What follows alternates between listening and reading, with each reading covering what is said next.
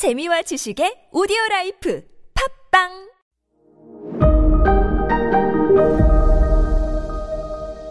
네, 여러분 안녕하십니까. 역사 스토리텔러 썬킴 인사드리겠습니다. 코로나 끝난 다음에 제가 첫 번째 베이- 중국 그 투어 목적지를 베이징으로 하려고 했는데 일단 베이징은 어, 지금 오늘 녹음하는 날 기초- 기점으로 낮 평균 기온이 41도더라고요. 베이징은 산이 없어요. 평지 평야거든요. 태양을 피하고 싶어서 피할 데가 없기 때문에 여러분들한테 제가 욕 먹으면 안 되지 않습니까?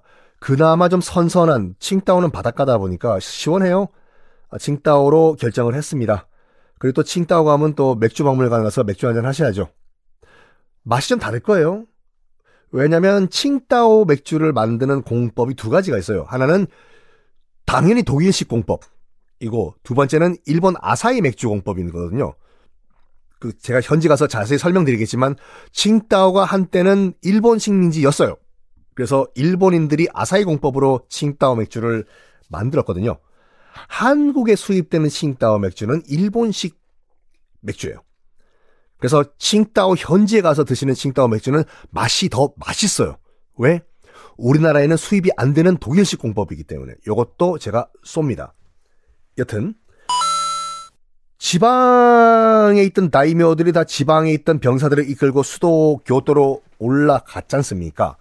지방은 어 갑자기 권력 공백 상태가 되네. 다이묘들이 영주들이 집비었잖아요. 슬슬 하극상이 나타납니다. 다이묘들의 부하 또는 그 동네에 다이묘 바로 밑에 있는 number 2들이 number one 대장이 없잖아요 지금요. 그 동네에서 쿠데타를 일으켜요. 빈집털이 한 거예요 그냥. 그래가지고 스스로 다, 다이묘가 됩니다. wow. 여기에서 자기 그 밑에 있던 농민들에게 이런 말 해요. 걱정하지 마라. 어차피 너희 농- 농민들과 평민들, 이 영주 밑에 있던 농민들, 너희들은 너희의 목숨과 땅을 지켜줄 사람들이 필요한 거 아니야? 어? 지금 교토에 전쟁하러 간 전직 다이묘죠. 내가 잘랐으니까. 얘네들이든 나든 너희들 재산과 너희들 목숨만 지켜주면 될 거 아니야. 우리는 더 지켜줄게. 더 지켜줄게란 말은 뭐예요 또. 그리고 땅이 참 중요한 것 같아요. 여러분 땅 좋아하십니까? 땅? 어 지금 교토에 전쟁하러 간 그 암흑의 다이묘가 너희들의 땅을 60%를 달라고 했다고 하면 나는 좋다. 퉁쳐가지고 40%만 나한테 바치면 된다. 그럼 너희들이 20% 절약하는 거야. 20%는 너희들 다, 다시 가져가는 거라고. 어떡할래? 나 다이면을 인정해 줄래? 그러니까 땅을 돌려준다고 하는데 20% 어? 그렇지 뭐 이놈이나 저놈이나 다 똑같은 놈들인데 우리 것만 잘 살면 되는 거 아니야 어? 아 그래요 아저씨가 다이며 해요 우리가 인정해 줄게 그렇지 저 아저씨가 땅 준다고 하니까 저 아저씨 이거 새로 다이며 하라고 해요. 어차피 원래 있던 다이며는 지금 뭐 우리 신경도 안 쓰고 교토 가서 지그딱 지그들끼리 막 싸우고 있는데. 아유 됐고. 그래요. 아저씨 약속한 대로 20%땅 우리 돌려주고요. 어? 다이묘 하세요. 박수. 아 그래. 만장일치 만장일치. 이래서 셀프 임명을 해버려요. 셀프 임명 다이묘. 이걸 일본 역사에서 뭐라고 하냐면 셀프 임명노 다이묘 ですが 아니라 전국 다이묘라고 합니다. 원래 있던 다이묘와 구별하기 위해서. 자, 일본사 약간 헷갈릴 수가 있기 때문에 다시 정리해 드릴게요. 지금 전투를 하러 간 다이묘들 있잖아요. 교토에서 지금 치고받고 싸우고 있는 다이묘들은 형식적으로나마 교토에 있는 쇼군이 임명한 다이묘들이에요. 쇼군이 임명한 다이묘? 근데 지금 빈집털이한 다이묘들 있잖아요. 이거는 셀프 임명한 거예요. 내가 앞- 오늘부터 다이묘 할게. call! 농민들이 call! 해준 거예요.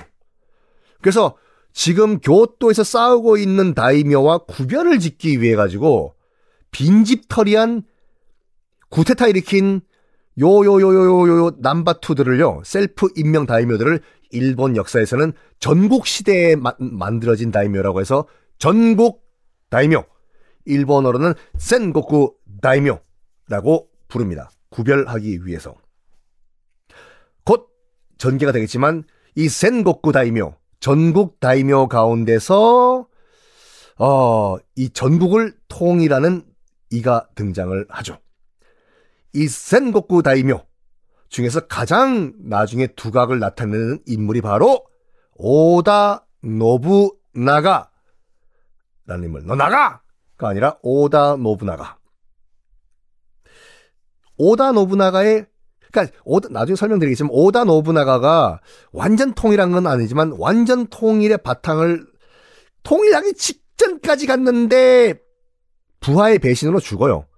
그래서 거의 99% 통일을 시킨 오다 노부나가가 통일을 시킨 일본을 마지막 1%를 딱 더해서 완전 통일한 사람이 바로 도요토미 히데요시 잖습니까? 임진왜란을 일으킨. 자, 요때, 아, 요때 전국 시대 이 무사들의 특징들 또 잠깐만 또 설명 좀 하고 넘어갈게요. 그러니까 무사들, 이 이른바 사무라이들 말이죠. 점점점 특권 의식이 생깁니다. 그렇죠. 칼 차고 있는 애한테 누가 덤벼요. 그래가지고 이 무사들 사무라이들의 3대 권리라는 게 있거든요. 지금도 있고. 이 3대 권리라는 것이 요때 전국 시대 때 요때 이제 등장을 해요. 무슨 권리냐면 웃기는 권리라니까요. 첫 번째, 평민이 무사, 사무라이의 명예를 더럽히면은 사무라이는 그 평민을 그 자리에서 죽여도 좋다. 그게 권리다. 에요. wow. 두 번째, 칼을 항상 차고 다닐 수 있는 권리가 있다. 요게 나중에는 칼은 사무라이만 찬다. 라는 권리로 만들어져요. 세 번째, 성씨, last name. 제 성씨는 김씨, 여러분은 박씨, 최씨, 뭐, 이씨. 성씨는 사무라이들, 무사들만 가질 수 있다. 에요.